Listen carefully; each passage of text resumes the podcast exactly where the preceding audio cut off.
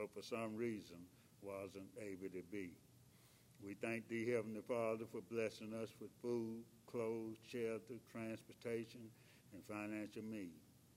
Most of all, Heavenly Father, we thank you for your love, your mercy, your grace, your Son and our Savior Jesus Christ, who freely left his home in heaven, came to earth, lived, died, and was buried, and rose again on the third day according to the Scripture. We thank thee, Heavenly Father, for the blood that you shed, that you purchased the church that we are a member of.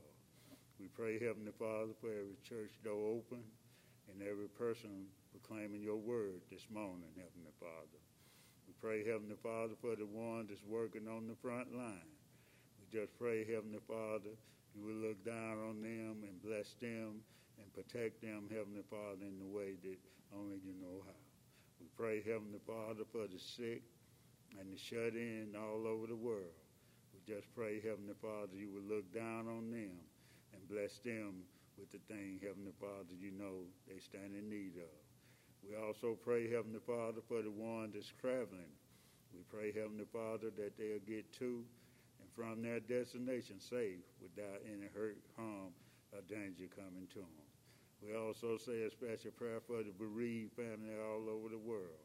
We just pray, Heavenly Father, you will comfort and strengthen those families in the way, Heavenly Father, you know they, what they stand in need of. We say a special prayer for the congregation here at Inglewood Church of Christ. We just pray, Heavenly Father, you will look down and bless each and every member in their family with the thing, Heavenly Father, you know they stand in need of according to your will. Heavenly Father, when we think, say, or do anything contrary to your will, we pray, Heavenly Father, you will forgive us and won't hold it against us at the judgment bar. We also pray, Heavenly Father, you will continue building us up where we are weak. Strengthen us, Heavenly Father, where we are weak, and build us up, Heavenly Father, where we are torn down.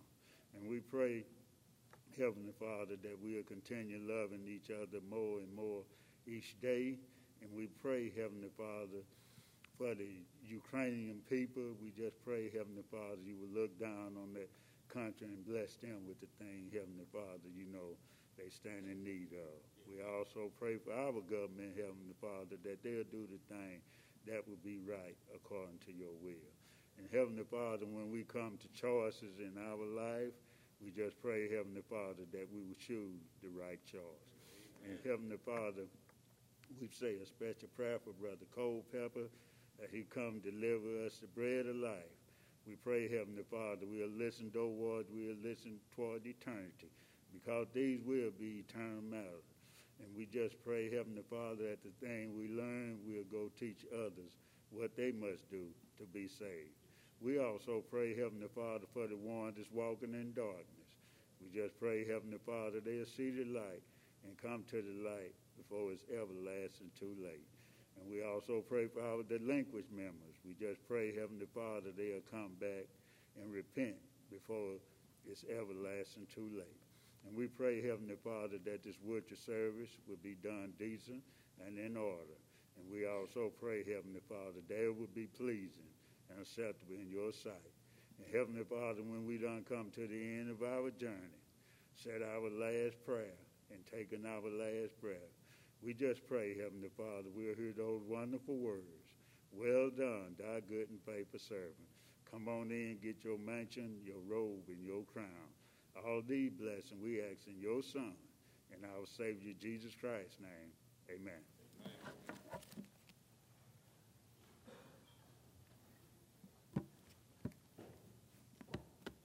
Church, I'm going to ask you to place your markers at pages 903 for the Song of Invitation.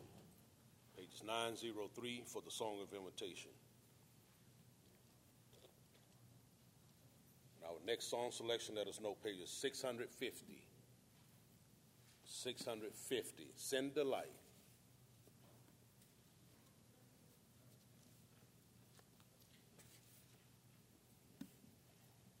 Once again, pages 650. If all found, let us sing together. There's a call come ringing all the restless way. Send a light, send a light. There are souls to rescue, there are souls to save. Send a light, send a light, send a light. The blessed gospel light, let it shine from shore to shore.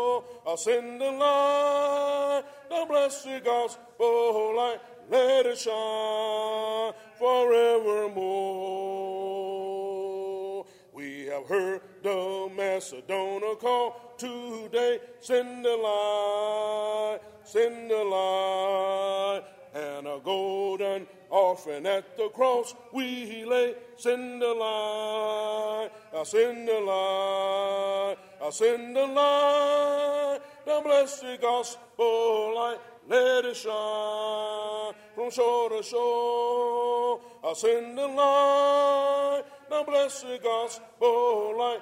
Let it shine forevermore. Let us pray that grace may everywhere abound. Send a light, send a light, and a Christ-like spirit everywhere be found. Send a light, send a light, send a light, the blessed gospel light. Let it shine from shore to shore. Send a light, the blessed gospel light. Let it shine forevermore. Let us not grow weary in the work of love. Send a light, send a light. Let us gather jurors for a crown above. Send a light, send a light, I'll send a light, the blessed gospel light. Let it shine from shore to shore. I'll send a light, the blessed gospel light. Let it shine forevermore.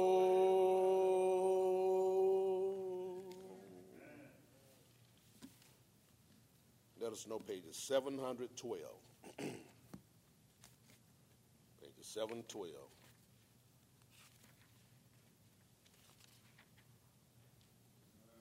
Trouble. Jesus is coming soon.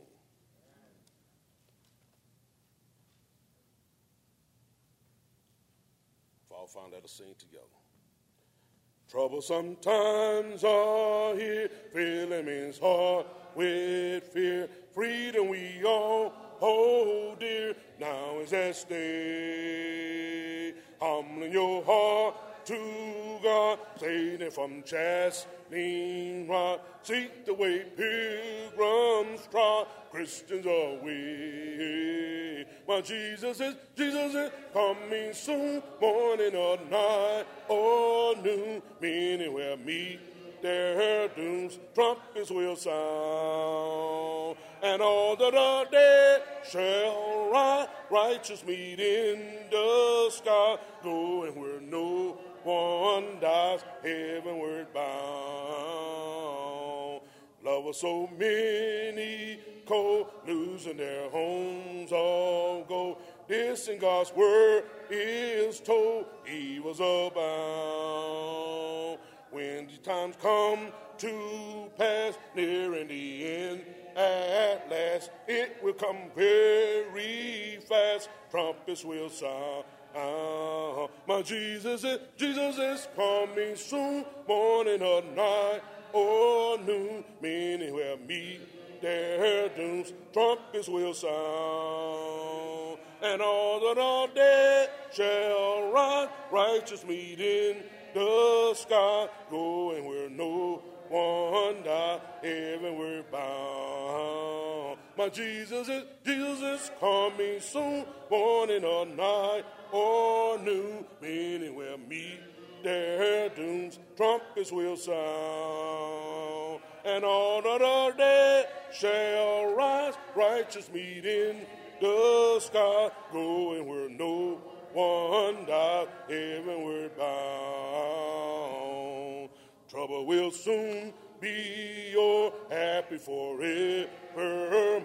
When we meet on that shore, freedom all care.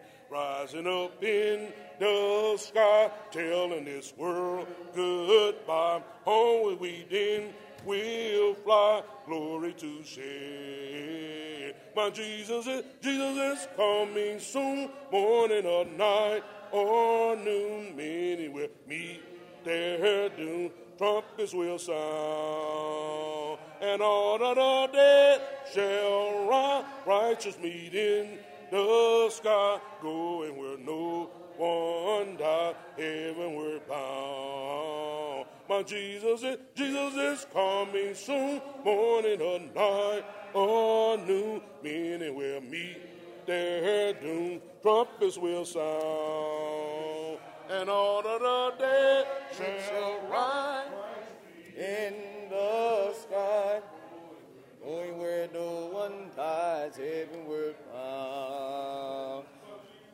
Jesus is coming soon, morning or night. Many will, many will meet their doom. Trumpets will surely sound, and all of the, all of the dead shall rise in the sky, going where no one dies, heavenward bound. Amen. Uh, Jesus is coming soon. The song says, morning, night, or noon. Uh, many shall meet their doom. The trumpets will sound. I'm thankful to God that the dead in Christ shall rise. Paul made it very clear to the church at Thessalonica that we don't sorrow like those who have no hope. And so when we sing songs in that manner, we are certainly focused on the day that we will be risen to be with the Lord uh, in the air, as Paul would describe it. And he will take us home to glory, and, and there we will be with him forevermore. And so we don't sing those songs in, in the mindset that many may hear them. We sing those songs because it's time to go home. It's time to go home to glory.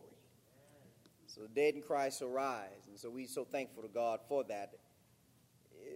I don't know why Brother Martin chose to sing that song, but it's a wonderful segue because it leads us into uh, 1 Peter chapter 1 that this is about the salvation of our souls. That's what Brother Arnold concluded with when he ended verse number 9. It is truly about the salvation of our souls.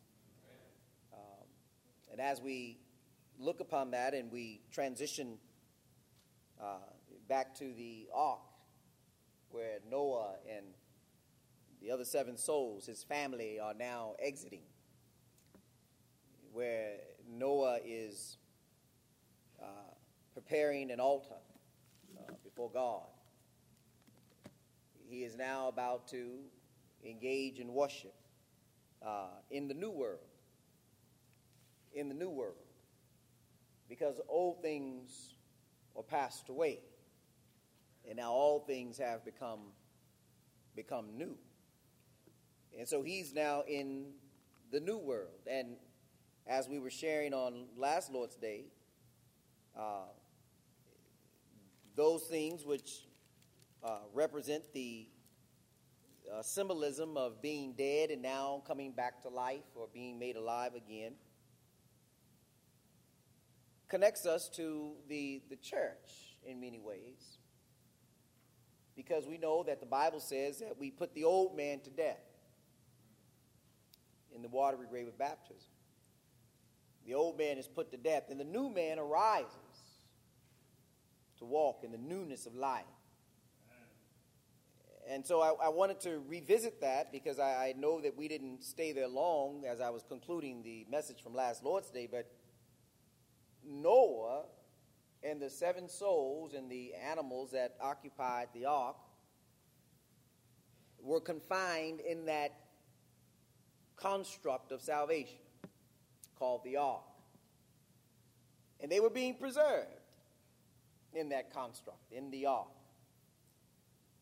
And they were being preserved because God had a covenant with them. God had a, agreement with them. God had provided a testament whereby they would follow and adhere to that testament. Noah found grace. Noah found favor. That is what the Hebrew writing helps us to understand when he was identified as God as a, a man that was worthy to be saved. Uh, surely, God could have destroyed everything. God has that power, amen. He, didn't, he didn't have to save anybody. But he saw Noah. And Noah found favor. Noah found grace in the eyes of God. I wonder if that is why Paul says to us so very strongly in Romans chapter 5, when he writes to the church at Rome. And Paul mentions this, and he mentions this with such, with such vigor and power. that it bears mentioning in this context when we talk about Noah finding grace in the eyes of God. Grace is necessary in order for one to be saved. Amen. But we're not saved by grace only. oh, amen. Because there's, there's some doctors out there that leave it all in the hands of God, and we don't have nothing to do with it. Well, that's God, God has certainly done his part, but we have to do ours. Is that not right? Now, Noah found grace in the eyes of God. That is, God saw Noah, and uh, when he saw Noah, the, the Bible says that he found favor, he found grace in the eyes of God. And by finding grace in the eyes of God, uh, the Bible says that Noah, Hebrews says, Hebrews chapter 11 says, Noah moved with fear.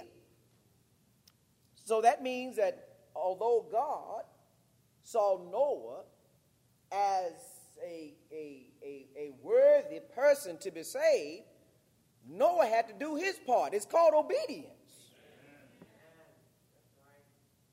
And so in Romans chapter 5 and verse number 1, Paul writes to the church at Rome, he says, Therefore, being justified by faith. Being justified by faith. Being justified by faith. Now, there are a lot of things that will condemn us because of our sin, but God says we're justified by faith.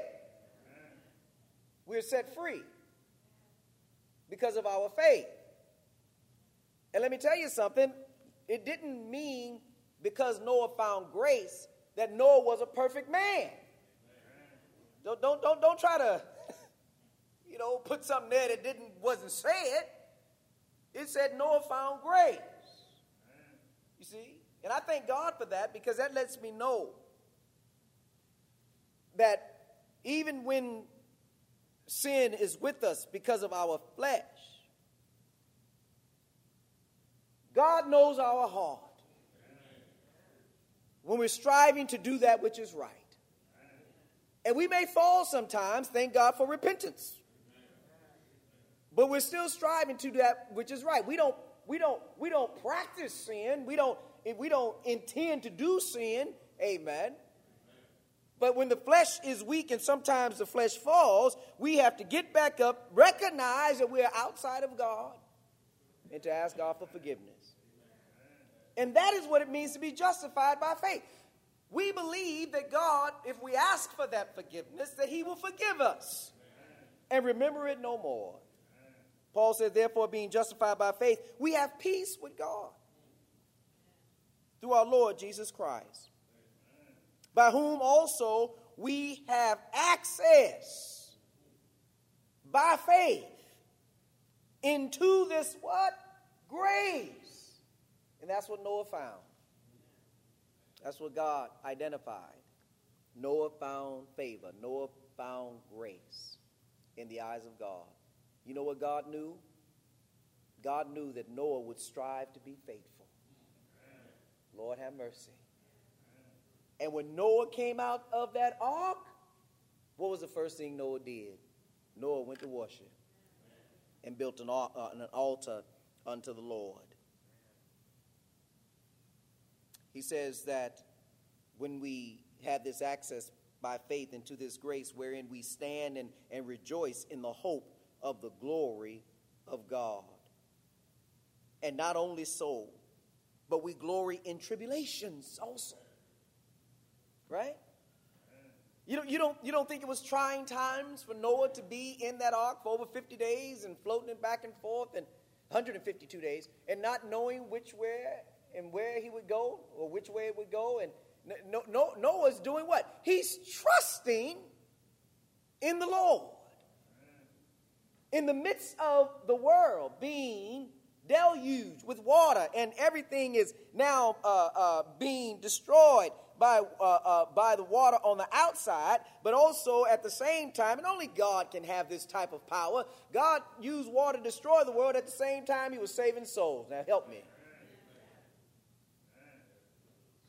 God is able to save those that are His in the midst of any tribulation. God is able. But in that tribulation, we find Noah still, he, he it may, it, it, though Noah found grace in God, if you will, did his part. God instructed Noah how to build the ark, what to do, and, and, and, and how to prepare it, and he instructed him when to get in it. Noah went into the ark and he went into the ark by faith. How do we know that? Because the biblical scripture helps us to understand how obedience is coupled with understanding the covenant agreement. In Romans chapter 10 and 17, it's just not a scripture, it's part of the covenant. And the covenant says, So then faith cometh by hearing, and hearing by the word of God. When God told Noah that he was going to destroy the world, Noah moved with fear. Why? Because Noah believed God. He had faith that God was going to do what he had promised he was going to do. And so Noah moved with fear and he built that ark. And some of you might want to uh, take a step back from that because the ark wasn't built in a miraculous way. The ark was built in the way that God instructed for it to be built. But if Noah had not built it, guess what? No boat, no float. Noah wouldn't have made it. But Noah moved with fear because he believed God. And by believing God, he went into action. Obedience to do that which God had commanded to be done. So we see many of the examples in this Old Testament story that help us to appreciate the relationship that we have uh, in the church. We continue to see these parallels, and we'll get into the in betweens because the in betweens is the tabernacle and the temple. But the beginning of this is the ark, and the end of this is the church. And we see the parallels in between that were bringing people and leading people to Christ, as Abraham's story would help us to understand. But nevertheless, Paul would continue in Romans chapter 5. And he would say, uh, But we glory in tribulations, also knowing that tribulations does what? Worketh patience. And patience, experience. And experience, hope. And hope maketh not ashamed, because the love of God is shed in, abroad in our hearts by the Holy Ghost, which he has given unto us. For when we were yet without strength, in due time, Christ died for the ungodly. For scarcely, Paul says, for a righteous man will one die. Even if he's righteous, scarcely will a righteous man die. A, a, a, a man would die for a righteous man. But he said, yet peradventure, for a good man, some would even dare to die. Even, even that's questionable. Righteous and good.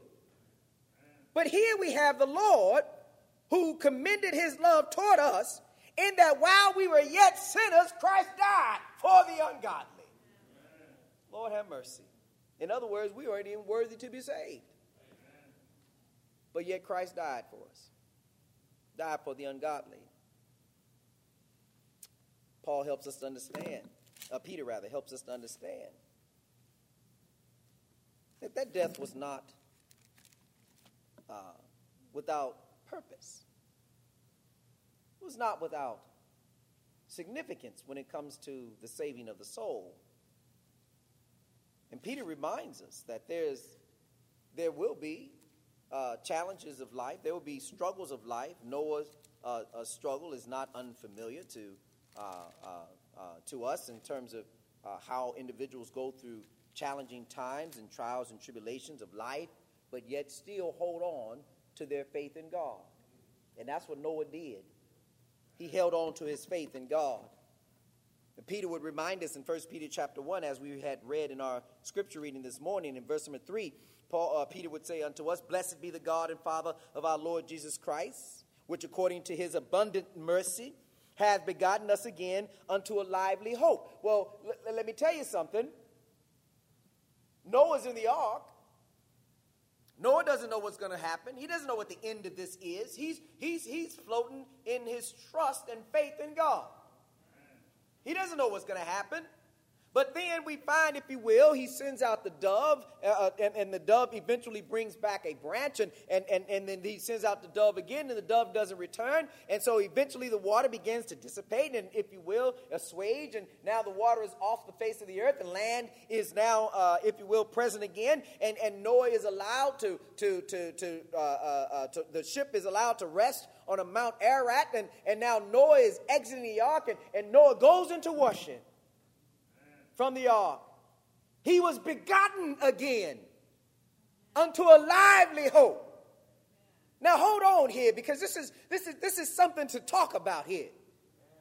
Because look, if you don't have God, you have no hope. Noah's floating, not knowing which way the boat is going or how it was going to end up, but his hope wasn't in himself. His hope was in God.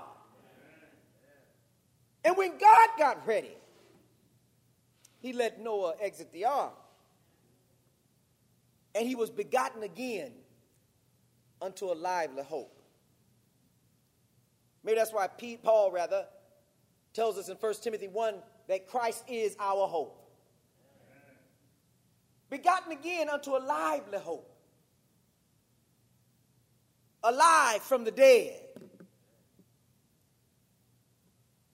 We walk around in sin and, and, and struggle in our flesh, as Paul uh, reminded us in Romans chapter 7, as we read last Lord's Day. We walk around and we, we strive to do all we can to bring this body into subjection and sometimes we fall but yet it is it is it is our hope in Christ as Christians that keep us going forward alive from the dead we recognize that, that, that Ephesians chapter 2 will remind us that, that we were once dead in our trespasses and sins, but now in Christ Jesus, He has, he has begotten us again. He has, he has made us alive again in Christ Jesus. Alive from the dead, given a lively hope. That hope that is worthy of obedience. So Peter says, if you didn't really understand the cryptic idea of being begotten again from the dead unto a lively hope, Peter says, by the resurrection of Jesus Christ from the dead. Now, someone will say, well, what does that really mean? Well, I had you over there so you wouldn't have to turn far, because the next chapter in Romans chapter 5 is Romans chapter 6. And when you go over to Romans chapter 6, you'll find something very interesting about this alive from the dead situation and its relevancy to the conversation of Noah, the ark, us, and the church. In Romans chapter 6, if you drop down, if you will, uh, to verse number, uh, I'm going to start at, at, at verse uh, uh, uh, number 4. You know what? I'm going to start at verse number 1 just to bring all this together. The Bible says in Romans chapter 6 and verse number 1 What shall we say then? Shall we continue in sin that grace may abound? God forbid. How shall we that are dead to sin live any longer therein? That is referring to those who have been begotten again unto a lively hope. He goes on and says, Know ye not that so many of us as were baptized into Jesus Christ were baptized what? Into his death. Amen.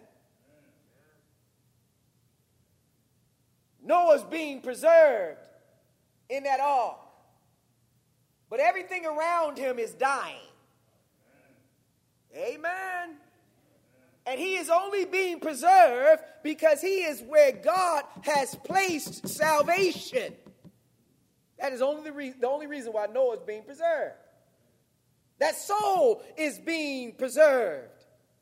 Those souls are being preserved in that ark. But Paul would go on and say unto us in Romans chapter 6, he would go on and says, Therefore we are buried with him, we are buried with him in baptism into death. The watery grave of baptism is a death. Amen. And we all know the meaning of the word death. I, I, I believe we have a, a, a, a, rudimentary understanding of the word death. Amen. When, when you put something to death, amen, there is an expectation that it ain't coming back. Lord have mercy. You know, this ain't pet cemetery. The understanding is that it's not coming back.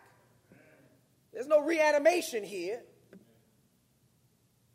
God says when you're putting something to death in the spiritual sense, what are you putting to death? You're putting to death the, the, the, the, the fleshly desires that are causing sin. You're striving to put it to death. Lord have mercy. And, and because that's where sin is. And Paul, if you will, uh, uh, uh, says to us that we need to we need to mortify the deeds. Mortify means put to death the things of this body. The struggle is real. It's the challenge of the Christian life to keep putting the desires of the flesh that cause us to fall into sin to death. Put it to death. And so Paul would go on in Romans and he says, Look, Therefore, we are buried with him by baptism into death, that like as Christ was raised up, that's the resurrection. That's what we just read in Peter. That like as Christ was raised up, the resurrection from the dead by the glory of the Father. And here's the comparison. Even so, we also should walk in the newness of life. Noah went into that ark as one man with his family. But by being preserved by God and being saved by God, having his faith in God and putting and, and, and, hoping in God, Noah came out another man because he went into that ark as a man that should have been dead with the rest of the world. But since he believed God, God brought him out of that ark as a saved man. Lord have mercy. Y'all missed it. Y'all missed it. Y'all missed it. He went into the ark. But salvation didn't precede the ark. Salvation was part of the process of being in the ark and coming out of the ark. Was that more helpful? You see, Noah, there, God was under no obligation to save Noah. He told Noah, Here are my covenant uh, uh, uh, statutes, and if you follow them, then you can be saved. Lord have mercy. I'm not just going to save you just because. The Bible says that God made a covenant with Noah. And Noah moved with fear, believing in that covenant, having faith in that covenant, having hope that God would keep his promises. And the hope was if you do what I ask to be done, if you obey me and remain faithful, I'm going to save you and your family through this deluge. I'm going to save you. Noah moved with fear. Noah said, I believe what God said. He's going to save us. I'm going to build this ark. I'm sure everybody was walking by saying, Why are you building that ark? Look like mind your business. I just mind your business. I'm doing what God. I'm taking care of mine. You take care of yours. Every time I'm out there preaching, you act like you don't hear me. Amen. I almost said something I need to hold back on that one. But Noah had to build that ark. And he moved with fear and he built it. He was following the commandments of God. It's amazing how people today believe that somehow there is no responsibility on the part of those who are listening to God's word to do anything in order to be saved. God gonna take care of it all. I don't have to do nothing. I don't have to do anything to change my life. I don't, I don't have to do anything to obey God. I don't, I don't, have, I don't have, I have nothing, I, no part in this. God gonna do it all. That's not how it works. Noah had to move with fear when he, when, when he trusted in what God had said. So then faith cometh by hearing, hearing by the word of God. And, and so we find ourselves in Romans 6, and, and, and, and Paul, if you will, continues to describe and to unfold this wonderful resurrection. It's wonderful to come back from the dead. Amen. Amen. It's wonderful to come back from the dead. Because, contrary to the horror movies that we see, the biblical idea of coming back from the dead is about the spiritual life. Stay with me. Housed in a body that it cannot escape, that is challenging its very existence. Because if you die in your sin, where He is, you cannot come. The Spirit is housed in a body of flesh that has its own law. Romans chapter 8, we did that last Sunday. Get the CD. Has its own law and follows its own law. And as a matter of fact, the Bible says that the desires that are placed in the flesh are not even subject to the spiritual things of God. The Spirit is what makes all the difference. Because if the Spirit has been enriched and fed with the Word of God, it is strengthened now in the spiritual mindset where it can overcome the carnal things of the mind that do what? Feed the body. Lord have mercy. And so we find ourselves seeing Noah going into the ark as one man, but then coming out of the ark as a different man because he went into the ark, y'all stay with me. He went into the ark as a dead man, but he came out of the ark as a saved one. Help me, Lord Jesus. Came out of the ark as a saved man because God's construct brought him out of a world that was full of trespass and sin, preserved him in the place of safety and salvation and then allowed him to come out, he and his family, to see a new world. So it is when one goes into the watery grave of baptism.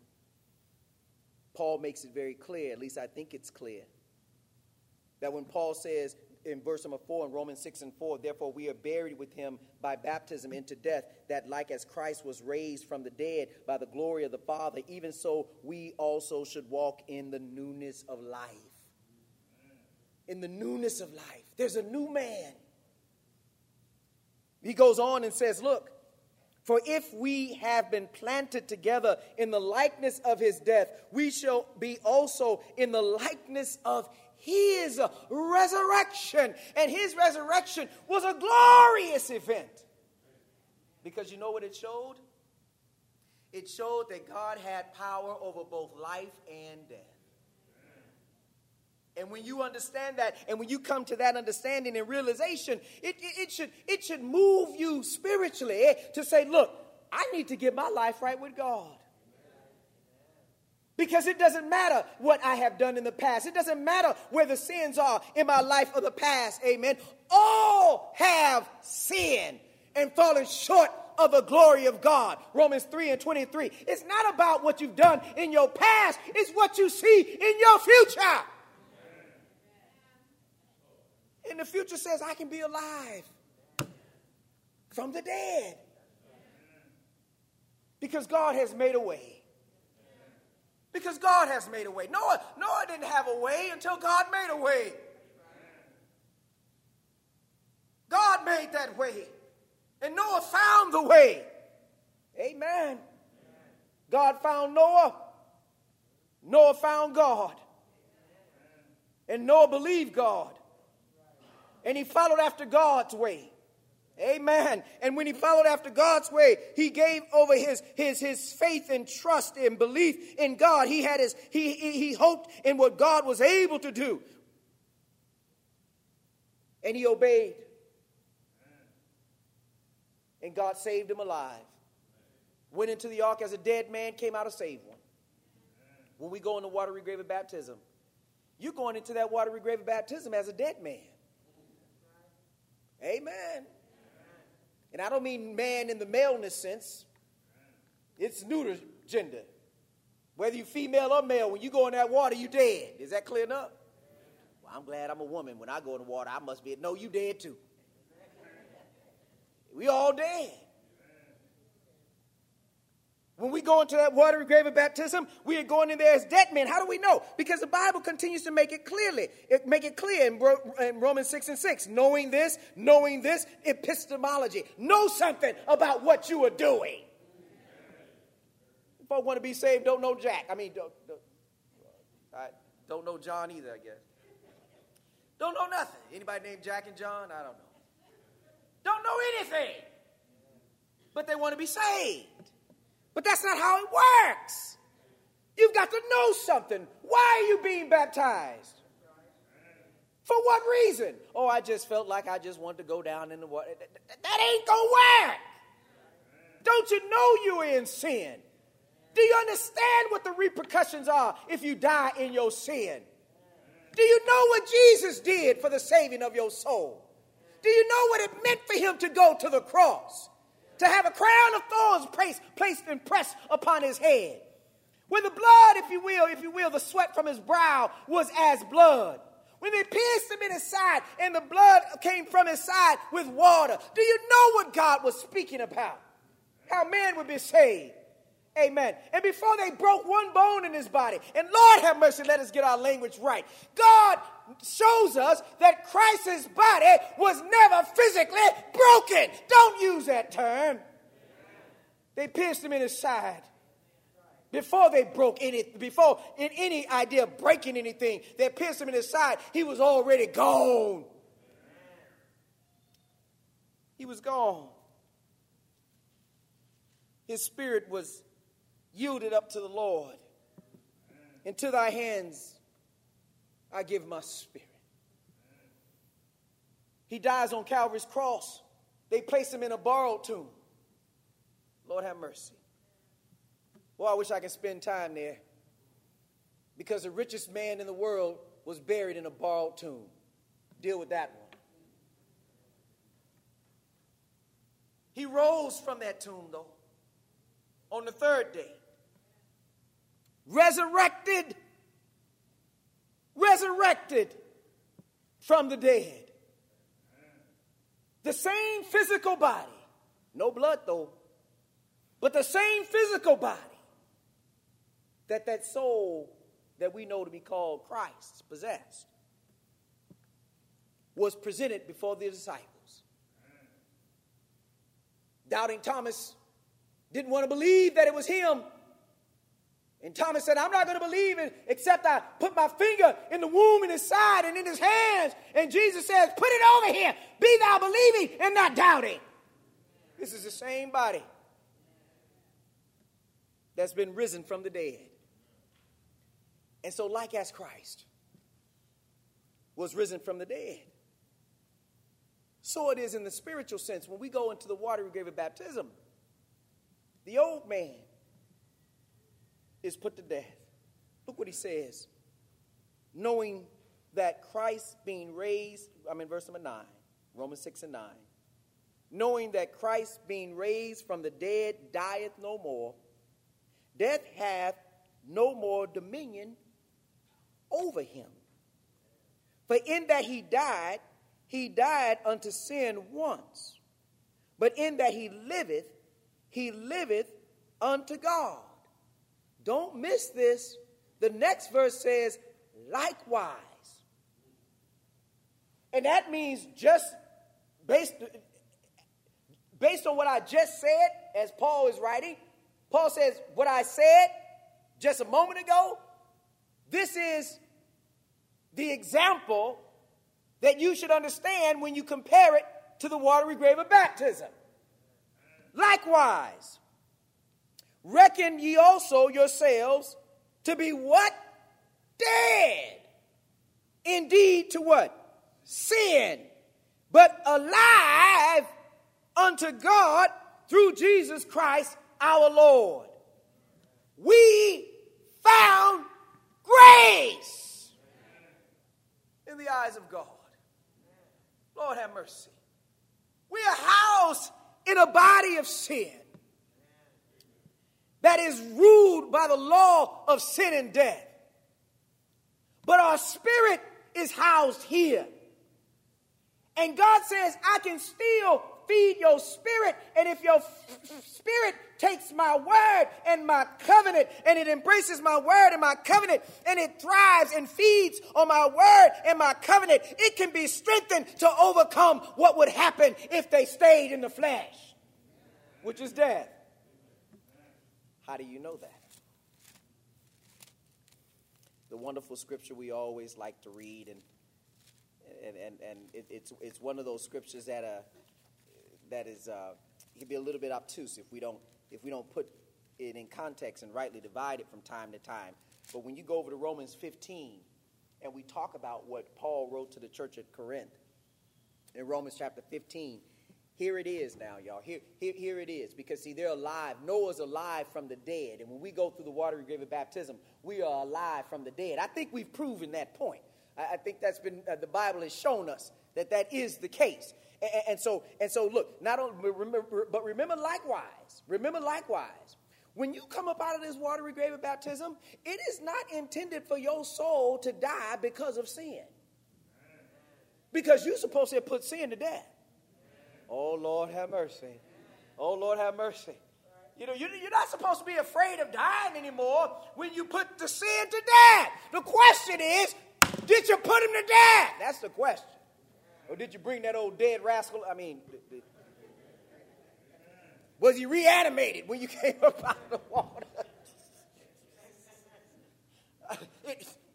Romans chapter, I mean, 1 Corinthians chapter 15.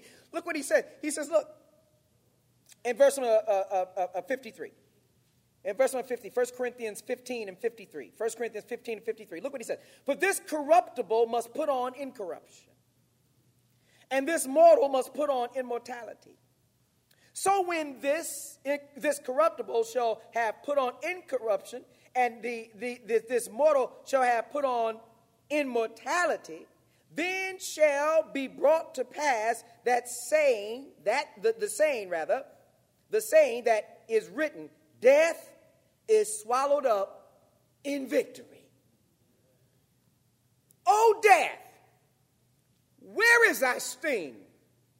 O grave, where is thy victory?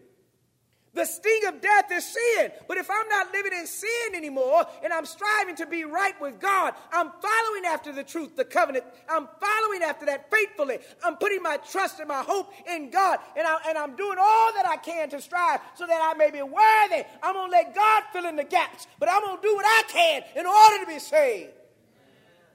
Death has no more victory over, this, over the Christian person.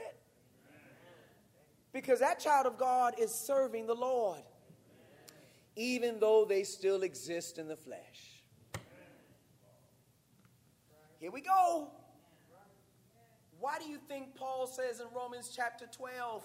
Be not conformed to this world, but be ye transformed by the renewing of your mind, that ye may what? Present your body as a living sacrifice, holy and acceptable unto God, which is your reasonable service. That spirit has become strong enough to overcome the weaknesses of the flesh so that it might present that body as a living sacrifice, holy and acceptable unto God, which is just your reasonable service.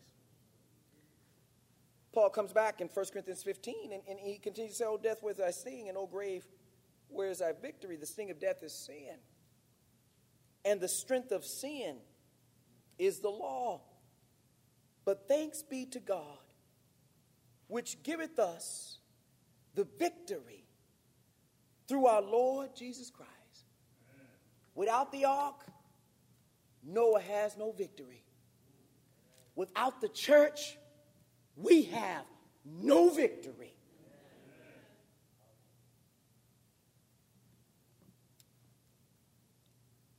He goes on and says, Look, verse number 58. Therefore, my beloved brethren, be ye steadfast, unmovable, always abounding in the work of the Lord, for as much as ye know that your labor. Wait a minute. I thought God was going to take care of everything. Your labor. Eh, that did say your labor, didn't it? I, I, that means you got something to do. Amen. Your labor is not in vain in the Lord. That means you have something to do. Just like Noah had something to do. Noah had to build that ark. And that ark would preserve him and his family and the animals that were entered into it. Noah had something to do. And so do we. And that's why Paul says in Philippians chapter 2 work out your salvation with fear and trembling. Yes, there's something for us to do. We have to bring this body into subjection so that we may be able to present it unto God as a living sacrifice, holy and acceptable unto God, which is our, our reasonable service. As we make our way back to Peter. So in 1 Peter chapter 1, as we were reading our scripture reading this morning, we were ending verse number 3 where it says, By the resurrection of Jesus Christ from the dead. And now we know what that means. We know what that means because as Jesus Christ was resurrected from the dead, in the spiritual sense, so are we when we go down to the watery grave of baptism. Likewise are ye. And verse number 4 brings us into the future of our glory, right? He says in verse number 4, 1 Peter 1 and 4, to an inheritance incorruptible. Wait a minute, didn't we just read Paul talking about incorruptible? To an inheritance incorruptible and undefiled, and that fadeth what? Not away. Reserved in heaven for you. Lord have mercy. If there's any reservation you want, make sure you get this one. Get this reservation. Get this reservation. And, and, let me tell you something. When you obey gospel, when you obey the gospel, and you striving to live a faithful life, you ain't, you, look, when, when, when you obey the gospel, your name is already written in God's reservation book. Oh, amen. Oh, amen. Remember when John tells us in the book of Revelation that he stood before God? And the books were open, and another book was open, and one of the books that were open was the book of life. That's God's reservation book. Lord have mercy. And if your name is not written in the book, you ain't getting no tape. Oh Lord have mercy. And, and, and, and, when it comes to God, you can't you can't pay him off either. Oh amen. I think that analogy is clear enough. Y'all, y'all know how it goes. You go want to go to your favorite restaurant and you didn't make no reservation. Oh amen. And maître d' is up there and say, I, I don't see your name written in the book. Amen. Y'all know how it goes. And nowadays, everybody want to get sophisticated. Your, your, your name is not in our, in our listing, right? You don't have no reservation. I, I don't see you here. But, but I'm sure I made it. I'm sure when you stand before the judgment bar God, you can pull out whatever you think you can pull out. Your name ain't in the book. You ain't getting in. And don't start crying about, well, Lord, didn't I prophesy in thy name? Didn't I do many wonderful works? Didn't I cast out devils? And Jesus gonna say, I don't know who you are. Why? Because your name. It ain't written in the book. It's not written in the book. Well, I want to call the bookkeeper. Well, call all three of them. Oh, amen. Because if you call the Father, his book reconciles with Jesus' book. And if you call Jesus, he's going to tell you that his book reconciles with God's book. Oh, Lord, have mercy. And if you call on the Holy Spirit, he's going to say, My book reconciles with both Jesus's and the Father's book. All three of those books reconcile one and the same. Don't believe me? Read 1 John chapter 5. The three bear record, and they all have the same record. Oh, amen. Their book is in triplicate. Lord have mercy. So you ain't gonna be able to say, well, maybe one of them missed me. No, you was missed in all three. Lord have mercy. Well, well, well, that's the book in heaven. Well, what about the one on the earth? Well, there's three books there too. Oh, amen. And the Holy Spirit says your name is not written in the book. Lord have mercy. Well, what about the water? The water says your name is not written in the book. And then what about the blood? Your name is not written in the book. Lord have mercy. If your name's not written in the book, you will not make it into heaven. Your name's got to be written in the book. Well, how is it written in the book? You've got to obey the gospel. Live a faithful life. Lord have mercy. Put the body of sin to death. Come out from the grave. Live a renewed life. And when you re- live that renewed life, God will write your name in the Lamb's book of life. Lord have mercy. Is your name written in the book? Is it written in the book? In the roll call of faith, there's a book. In Hebrews chapter 11, God told us about those whose name whose names are written in the book. Are y'all with me? Come on now. In Hebrews chapter 11 and verse number 1 we find that Paul writes to the, to the, to the Hebrews and he says, Look, now faith is the substance of things hoped for, the evidence of things not seen. Noah didn't know where that ark was going to land, but his hope was in God. His faith sustained him while he was in that ark.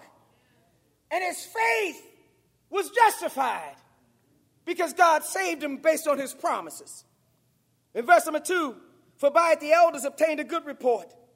Through faith, we understand that the worlds were framed by the word of God, so that things which are seen were not made of the things which do appear. By faith, whose name, uh huh, is written in the book, offered unto God a more excellent sacrifice than Cain. Amen. By which he obtained witness that he was righteous.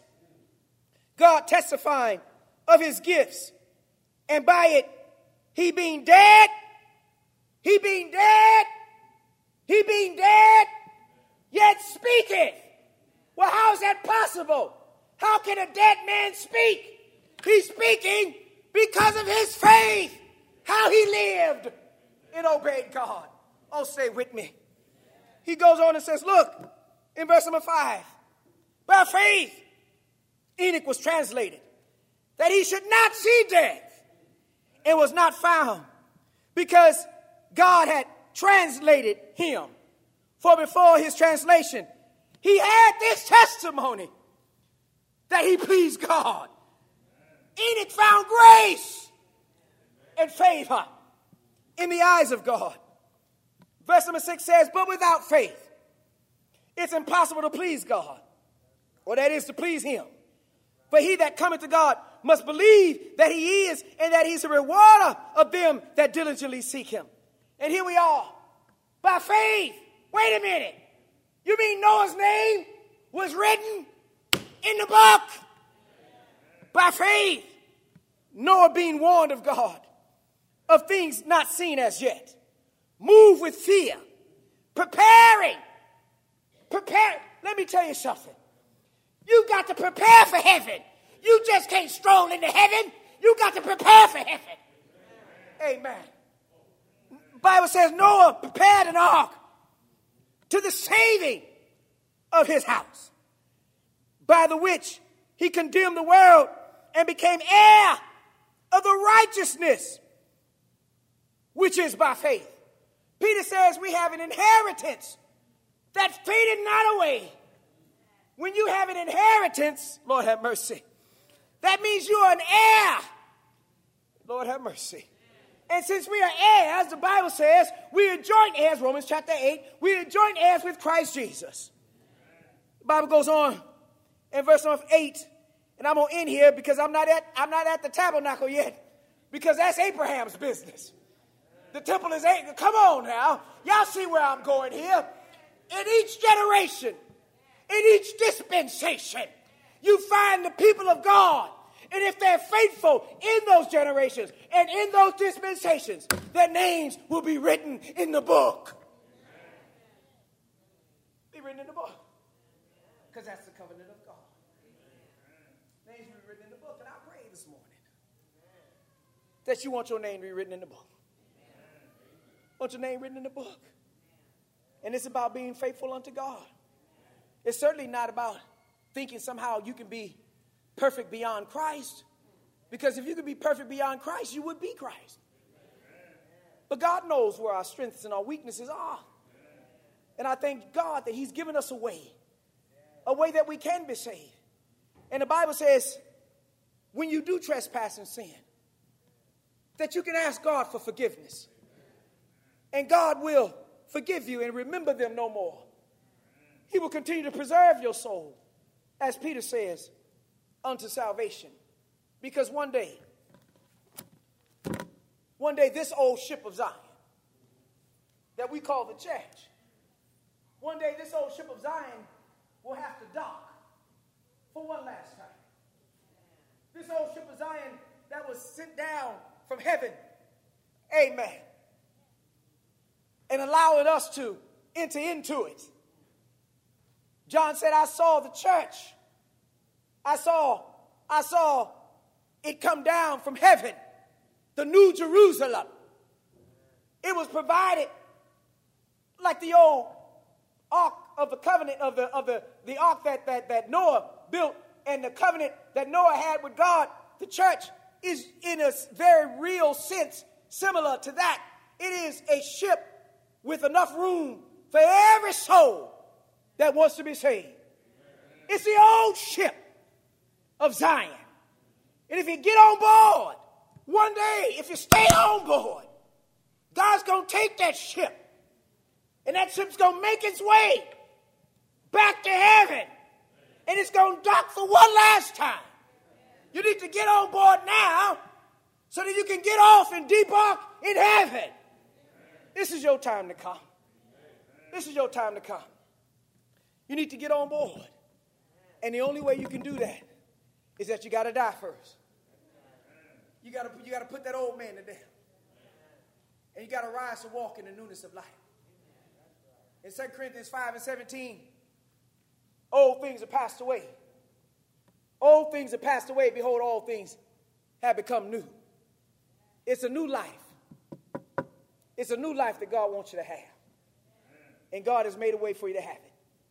In Romans 10 and 17, so then faith cometh by hearing, and hearing by the word of God. Hebrews 11 and 6 says, But without faith, it's impossible to please God. But he that cometh to God must believe that he is, and that he's a reward of those that diligently seek him. And the Bible says in Matthew 6 and 33, Seek ye first the kingdom of God and his righteousness, and all these things shall be added unto you. The Bible tells us that you got to repent of your sins. Luke 13, 3 and 5 will tell you, except you repent, you shall all likewise perish. But God doesn't want you to perish, He wants you to be saved. And that's why the old ship of Zion is here. It's for you to get on board, that you might save your soul. Confessing Jesus Christ to be the Son of God. The Bible says, with the mouth we confess Christ Jesus. Romans 10 and 10, with the heart man believeth unto righteousness, with the mouth confession is made unto salvation. Going down in the watery grave of baptism, where we meet the wonderful blood of Jesus. That blood that was sacrificed on Calvary's cross. That blood that is able to cleanse us from all of our past sin. Ephesians 1 and 7, we have redemption through his blood, even the forgiveness of sin. Go down in that water grave of baptism. Come up, an old man. Went down, a dead man. Came up, a man full of life. Because now we're in Christ Jesus. Why don't you come on, get on board? Why don't you come as we stand and as we sing the invitational song? Why don't you come?